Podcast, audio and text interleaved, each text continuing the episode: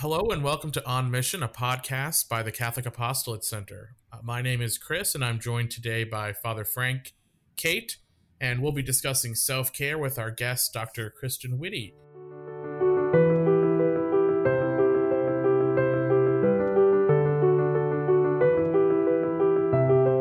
Uh, Dr. Whitty, thanks for joining us today. Uh, could you tell us a little bit about uh, yourself and how you're joining us today?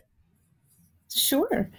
I um, am honored to be a part of this. I am a huge, huge advocate for the Catholic Apostolate Center. And as a Pallotti High School grad myself, I uh, see Pallottine life being lived out through the work that's being done. Uh, currently, my role is that I am the director of outreach for Lutheran Immigration and Refugee Service, which is doing a lot of the care for migrants and refugees um, in detention facilities, care for unaccompanied minor children, and reunification work around the United States. Previously, I worked as the manager of catechesis, education, and youth for Catholic Relief Services. Coordinated pastoral care for the Archdiocese of Baltimore during some very turbulent times. Um, and most importantly, I am married to Andy Whitty. On June 24th will be our 20th wedding anniversary and we have a lovely little girl named Kira Grace. Great. Uh, thank you again. Thank you so much for joining us. Um, as I said, you know, today we're talking about self care um, and just obviously hearing from your work experience and life experience. Um, you certainly probably have a lot to say on that topic. Can you give us just a little bit about, you know, why is self care so important? Um, to our listeners. And and, and you know, our listeners are are really you know church professionals ministry folks people who are looking to engage their faith. Why would it be important uh, for folks like that to focus on self-care? Well let's take it to the gospel. Let's start there. Matthew 7 12 it's the golden rule. Um, in everything do unto others as you would have them do to you I think it's interesting because usually we think that that passage only points to the do unto others part. Like, how would I treat others? But I'd make the argument that what there was a balance there in that statement that doing unto others as you would have them do to you means that you are expected to be taking care of yourself and modeling what it means to take care of others it's the old oxygen mask statement. You know, how many of you have been on planes recently? And not many, but the truth is, when we get on planes, they say, in the event of a drop in cabin pressure, I've been on a lot of planes, an oxygen mask will drop down in front of you. If you are traveling with a child or someone who needs assistance, place the oxygen mask on yourself first. Because if you don't help yourself, you can't help anybody else we are givers and people have so many needs right now on so many levels. We get into ministry because we want to be caregivers and we want to show love. But if you have nothing in the well, you can't give. And we're supposed to be giving from our abundance. So placing the oxygen mask on ourselves is what's going to make us be able to sustain and have resilience through the long struggles that we're going to be seeing for quite some time. So, do you have any any like particular um, items or passages or reflections or I guess uh, tips, skills that you turn to to find that kind of self care? I think everything that I do turns to prayer. Mm-hmm. And that could be dancing in the living room to the Descendants soundtrack with my five year old. It could be um, coloring just sitting and quietly coloring while we listen to classical music. It could be me praying the rosary by the side of my bed. It could be, oh, it, it really doesn't, it, as long as I am making sure that it is a conversation with God, as long as I'm making sure that I am entering God into the situations that I'm a part of, that God is integrated into how I am feeding myself um, there's a level of accountability that's even higher than the accountability I have to my husband, to my friends. Um, I'm being honest with God that today is a day I'm struggling and I need your grace more than I have in a while. Um, I I also find that often the right thing to say when people come to me in times when they're struggling and sometimes when I'm struggling, the right thing to say, the right thing to do is just listening, not being planning something or giving the world's greatest advice. Instead, it's an opportunity to really show pastoral presence of Jesus Christ and just listen. Just listen and listen again and listen again. But that listening is exhausting. So often to feed myself, I'll take a long walk, just me. And I'll have a conversation with God about what I heard and what's going on. And that empties the tank. You know, often as ministers, we become saturated. And I, I use the image of a, a wet sponge, that it's just saturated. And what does it mean to kind of squeeze out that sponge for different people? For my husband, who's a marathoner, he can take a seven mile run and come back covered in sweat, and he is at peace. If I took a seven mile run, I'd be in the hospital right now. but that brings him joy. Um, for me, I can watch a play when I could watch plays, but I could watch a play and come out with tears rolling down my cheeks and think that was the most beautiful thing I've ever seen. And feel a sense of peace and joy at the beauty of art. Everyone's got things that feed them. And when we get into situations of high stress or high concern, or we get in situations, for example, right now, where there's quarantine, we forget to feed ourselves we forget to feed ourselves with the oxygen that we need. And we get focused on other people and focused on the dilemma at hand. We're focused on the hurricane and we forget that we actually are the eye with God and we can be at peace even amidst a storm. So, those would be some things that I would consider. So, what then, Kristen, would be some of the ways in which to deal with, address anxiety, stress that are healthy ways that are not necessarily we we could probably sit here and enumerate all the destructive self-destructive ways that that can be done. But what are some of the ways that would be would you say that would be helpful for people? Top ways. I think a healthy expression of emotion that was a good question. A healthy expression of emotion is important. Um, I think if you need to cry, cry. If you need to laugh, laugh. Uh, do storytelling. Storytelling is such a gift, and I mean our our scriptures come from oral tradition, and yet we so often have lost that gift of storytelling. Tell stories, physical exercise, writing, drawing, music, dance. But I I really believe that healthy expression is critical. Um, I am a ve- I am anti Zoom.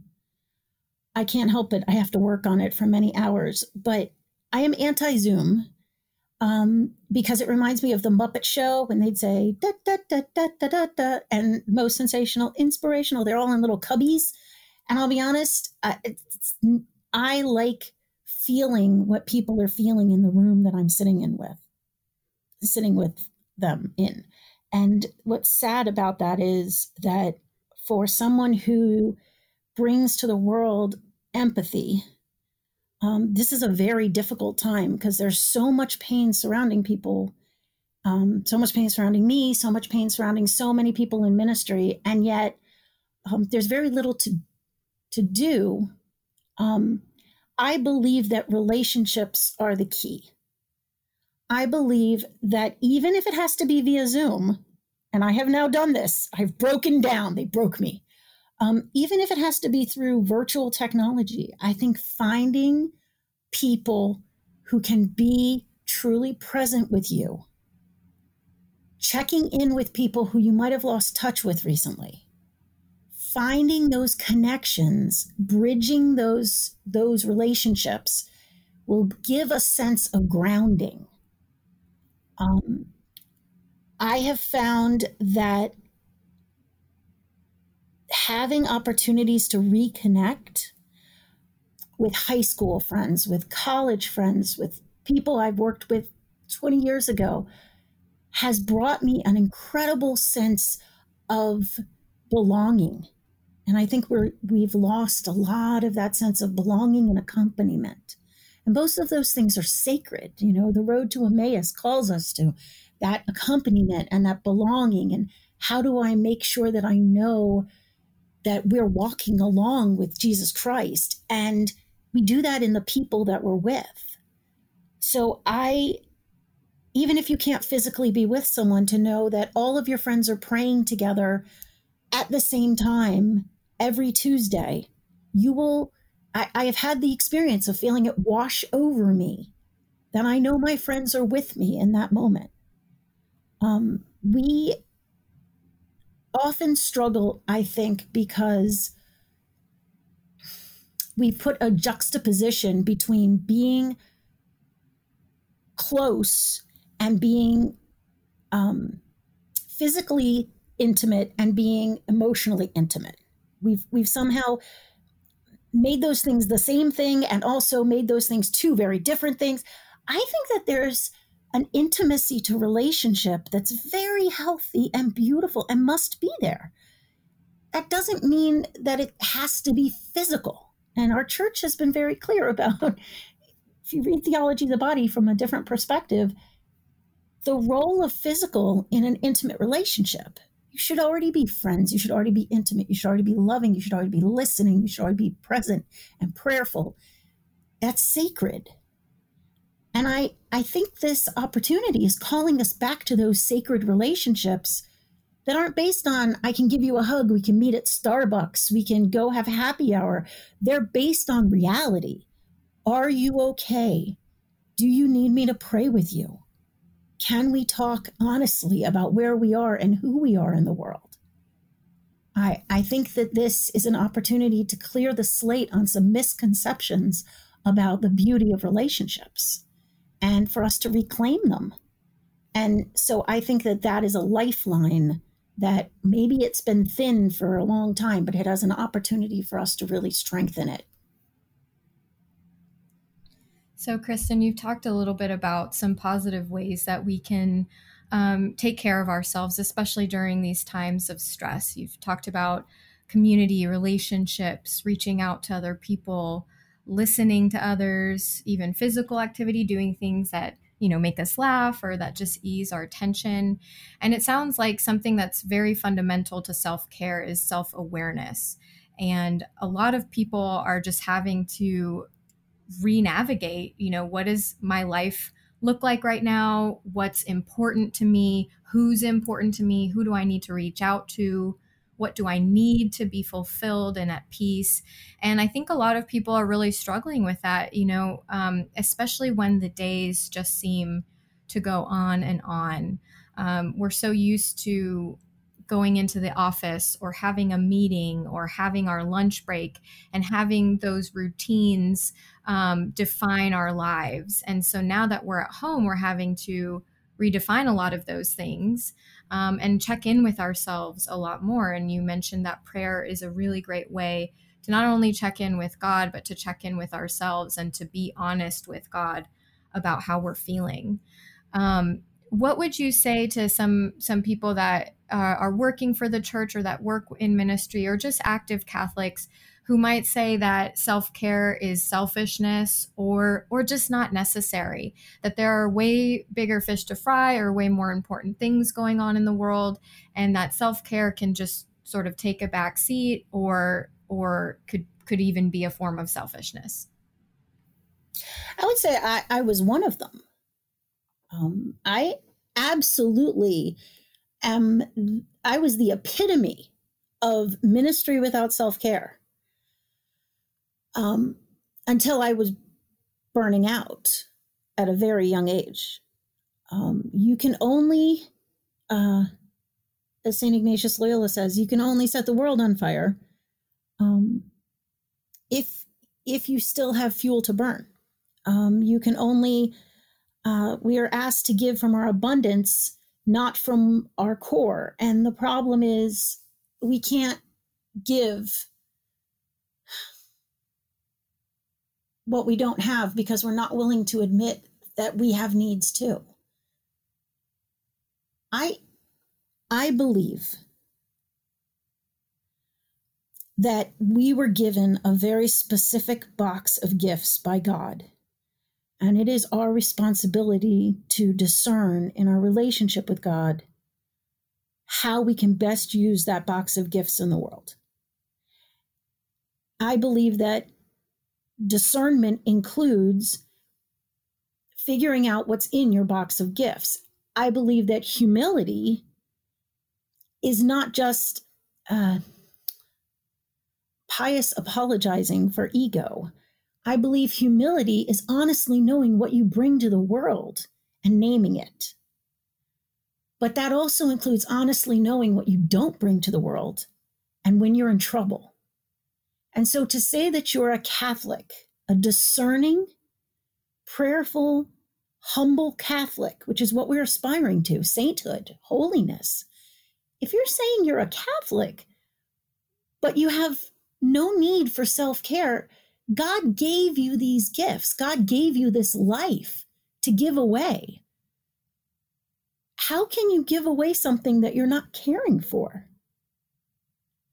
We we are called to care for what god has given us. Care for creation. It's a basic social justice concept. You are part of that creation. And i have too many times myself included seen people trying to minister when they're starving. I have a, an analogy that i'll give you um, of a waiter who is hungry goes to work forgets to eat breakfast forgets to eat lunch and gets to the dinner shift and is starving. I mean, hung, you know that hungry feeling, and you get like hangry and you start crankying on people.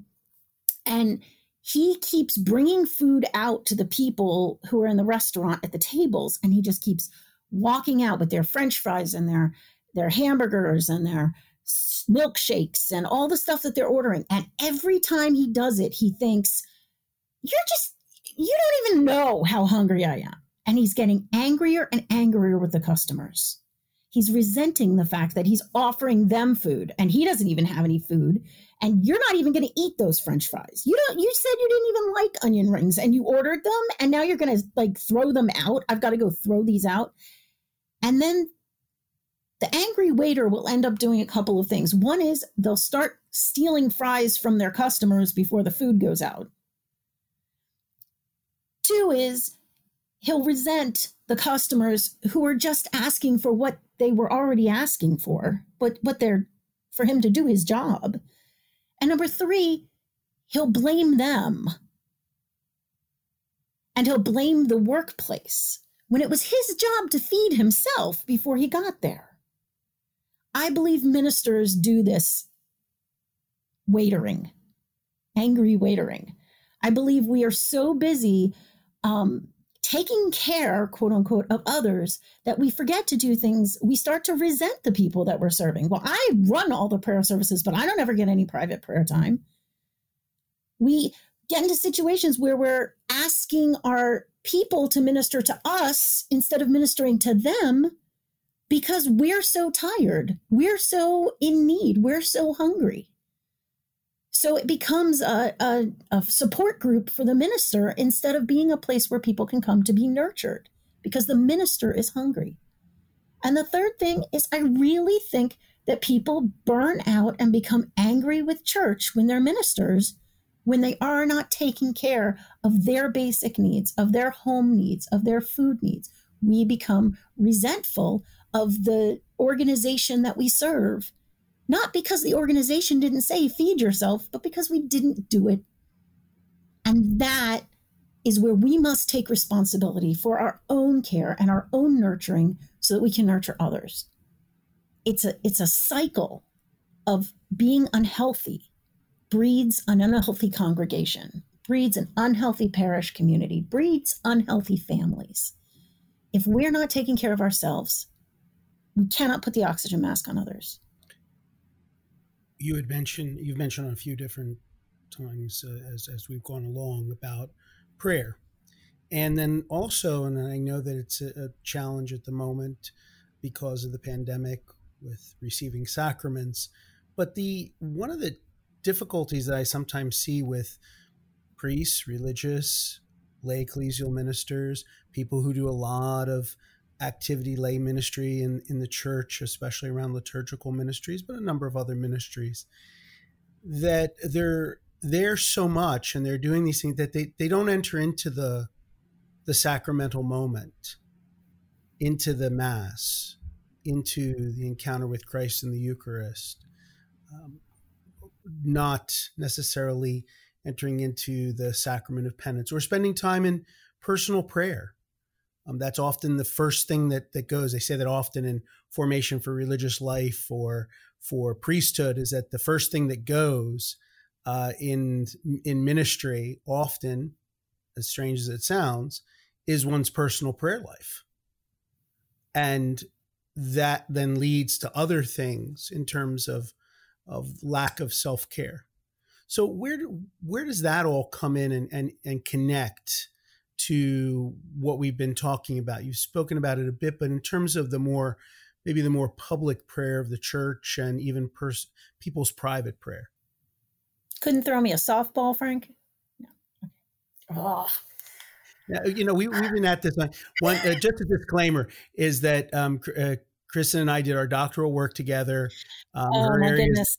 pastoral so care. Years. But we also we also were on a, a crisis center, and we'll talk that, about that maybe a little bit later. But we we also were on a crisis uh, intervention uh, team that that Kristen led uh, in the Archdiocese of Baltimore, and we we entered into some pretty significant moments of crisis and difficulty in parishes and schools, uh, and uh, those were. Um, in, important moments. They were good, important moments of learning for me as well uh, in in those those situations. But that's those are also moments too that those sudden moments. But I think if if we we look at that that prayer piece that and and the sacraments piece, I think it can be really an important element to the to the whole uh, conversation that we're having right now. Oh, absolutely. But wow, that was a great question. That like shot to the core. Okay. Here would be my my take on um, I think one of the challenges, uh, I have a, a very dear friend who goes to Mass because that's what you do as a Catholic. Has never had any theological training.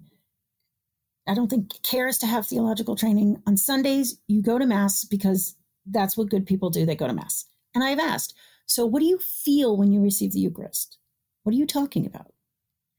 And and I first I felt really bad for this person. Oh, poor you! You don't understand the depth and glory and beauty. It's not the. And then I realized, um, must be lovely to think of it as just an action. That that prayer that um, sacramental life is a do because that takes so much responsibility off of you for maintaining a depth of relationship that is at the core of who you are. Sacraments can't be what we do, they must be who we are. We, we are lived, incarnate works of God's art that have to live that way in every moment and every relationship we are nourished to live those lives by the sacraments. When we separate the do of the sacraments, like, well, I'm going to line all the little children up so that they can have confession for the first time. And then you say, well, but, but this is a sacrament of reconciliation. This is an opportunity. Wouldn't it be great if they watched you go in? To have a conversation with our Lord and and pivot your relationship with God and with the community so that it's in alignment. So grace can just pour into your life. No, no, I'm just going to line them up. It's like my friend who goes to church because it's something to do. Demonstrate instead it's who you are. It defines you. It makes you you in the world. Everything that I do, I do for the love of Jesus Christ. The action isn't the core, the relationship is the core. I believe that ministers become create a detachment between the do and the be. And I think that that's one reason why we struggle with youth and young adults because they sense the authenticity. The disconnect is inauthentic. You must authentically be a disciple of Jesus Christ. You can't just do the work of Jesus Christ. You must be a follower to pass on being a follower, um, which is our mandate go and make disciples. So, from my vantage point, ministers need retreat more than they need to give retreats. Ministers need to be praying more than they need to be leading prayer because we are the model for so many of what it means to integrate your love of Jesus Christ into every cell of your being, into every decision you make, into every relationship you have. And sometimes we fail. That's why we have sacraments of healing. But look at the, the beauty of how we're supposed to be connected. We're, we're connected in a way that theologically no one is connected. And yet, with the communion of saints behind us, we we stand often as if we've got some sort of checklist. Well, if I lead kids um, by having them stick, you know, uh, co- cotton balls to a sheep, and I tell them about the Good Shepherd, that's good enough. Checkbox. I'm fine. I did something for Jesus. Have you talked to him? Do you know him? Have you written him a letter telling him of your love for him? Do you sit and laugh about ridiculous things you did that day and say, Whoa, so the funniest thing happened? I dropped something on my foot and my daughter heard me say something. And then she started repeating it around the house. And then her grandparents called. Um, are you able to have those moments where Jesus is sitting next to you as a playmate and a friend and a confidant? Or is what you do what you're getting a paycheck for? Or is it an extension of your evangelizing the world because of who you are and your love of Christ? I so I think um, one of the things that's on a lot of people's minds, um, especially in the um, and of course, this is going to be, you know, dating or time stamping this podcast, but I think it's important to to address is, you know, in this time that we find ourselves in, this pandemic, the quarantine, you know, things went things were going great, and then in a matter of days, it felt like, and and, maybe even in some cases, hours, um, things were different. So how do you have any anything that you can talk about about how one manages that sudden change and eh, which can almost feel suffocating um in you know that you've almost that you've you you've had a lit candle and it's been suddenly snuffed out. Um any thoughts on that and and how folks can manage that? Sure. Two thoughts. Um, the first one is about change uh, and the second one is about uh, the reality of control, both of which Father Frank will laugh that I'm saying because he's going to eventually call me out on the fact that, you know, physician, heal thyself. But I'm not touching um, this one. um, so I'm going to talk a little bit about uh, change because we are using the word unprecedented all the time. that word I have grown to seriously dislike the word unprecedented. Unprecedented means never done or known before. I hate to break it to people, but every day is unprecedented. Every hour of every day is unprecedented. I lost my father of a heart attack in a seven hour period. That was unprecedented. But so today was the fact that my daughter got stung by a bee for the first time. Two very different things. Every interaction is unprecedented. You could meet your spouse on a virtual date tomorrow, and your entire life could change its trajectory. Every interaction is unprecedented. Is this on a large scale? Yes.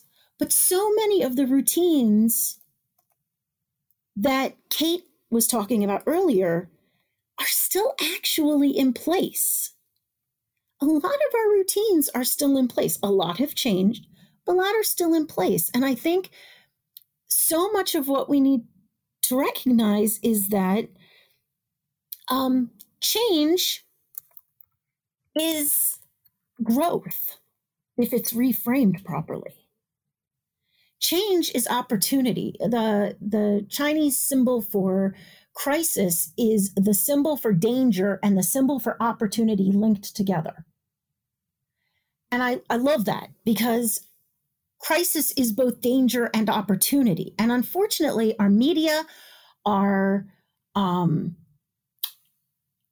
every way that we're getting information nowadays, the way that we're talking to each other it's as if it's only danger all the time.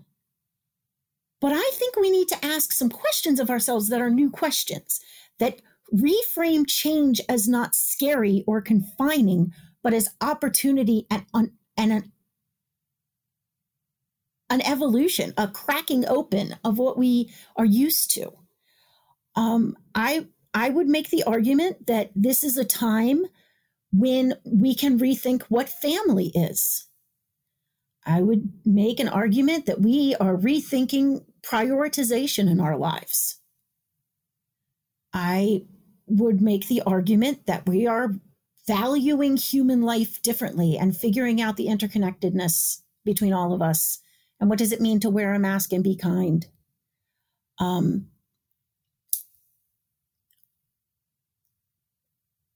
we bend to darkness And we know that there is a light that can overcome the darkness, and there is no darkness that can overcome the light. We bend to darkness when we are afraid of change. We need to be vehicles of the light. And when we're afraid, we're human. We, we become afraid, but we need to reframe that as opportunity. We need to reframe that as we're being presented with this incredible challenge to become more, to become bigger, to become something that God sees us evolving into that we never even knew possible. Um, so I, I do see, you know, part one is as being we have to reframe this experience because it is not being framed for us in a way that long term will stay healthy. The second piece is the control piece. Many people, present company included, have always enjoyed the illusion of control. I enjoy the illusion of control, but I do not enjoy the responsibility that comes with my illusion. Most people, I think, don't. I want control when things are going well, or when um, it's a small thing. But when it's a big thing, God, why aren't you fixing this? Okay, I'm going to trust you now because it's out a, a little too big for me and I'm a little nervous. I'm I'm getting upset. So God, fix it. Fix racial injustice in the United States. Come on, God. I'm watching it on the news. Fix it. Come on, God. I'm watching unaccompanied minors being detained and their parents not being informed that they're being sent out of the country. Fix it okay, God, I'm I'm watching, you know, absolute chaos. Fix it. What's interesting is the illusion of of control is just as ridiculous as the idea that I have the power to tell an omnipotent, omnibenevolent, omniscient God that you better do what I tell you to do because I'm the boss of you. Now, I'm not saying that I haven't had days where I I actually understood that this is all pretty silly, but in the grand scheme of things, this is the un- this is the pattern of behavior that I fall under. The challenge is at this time, it is very easy to raise your fist to heaven and say, God, fix it.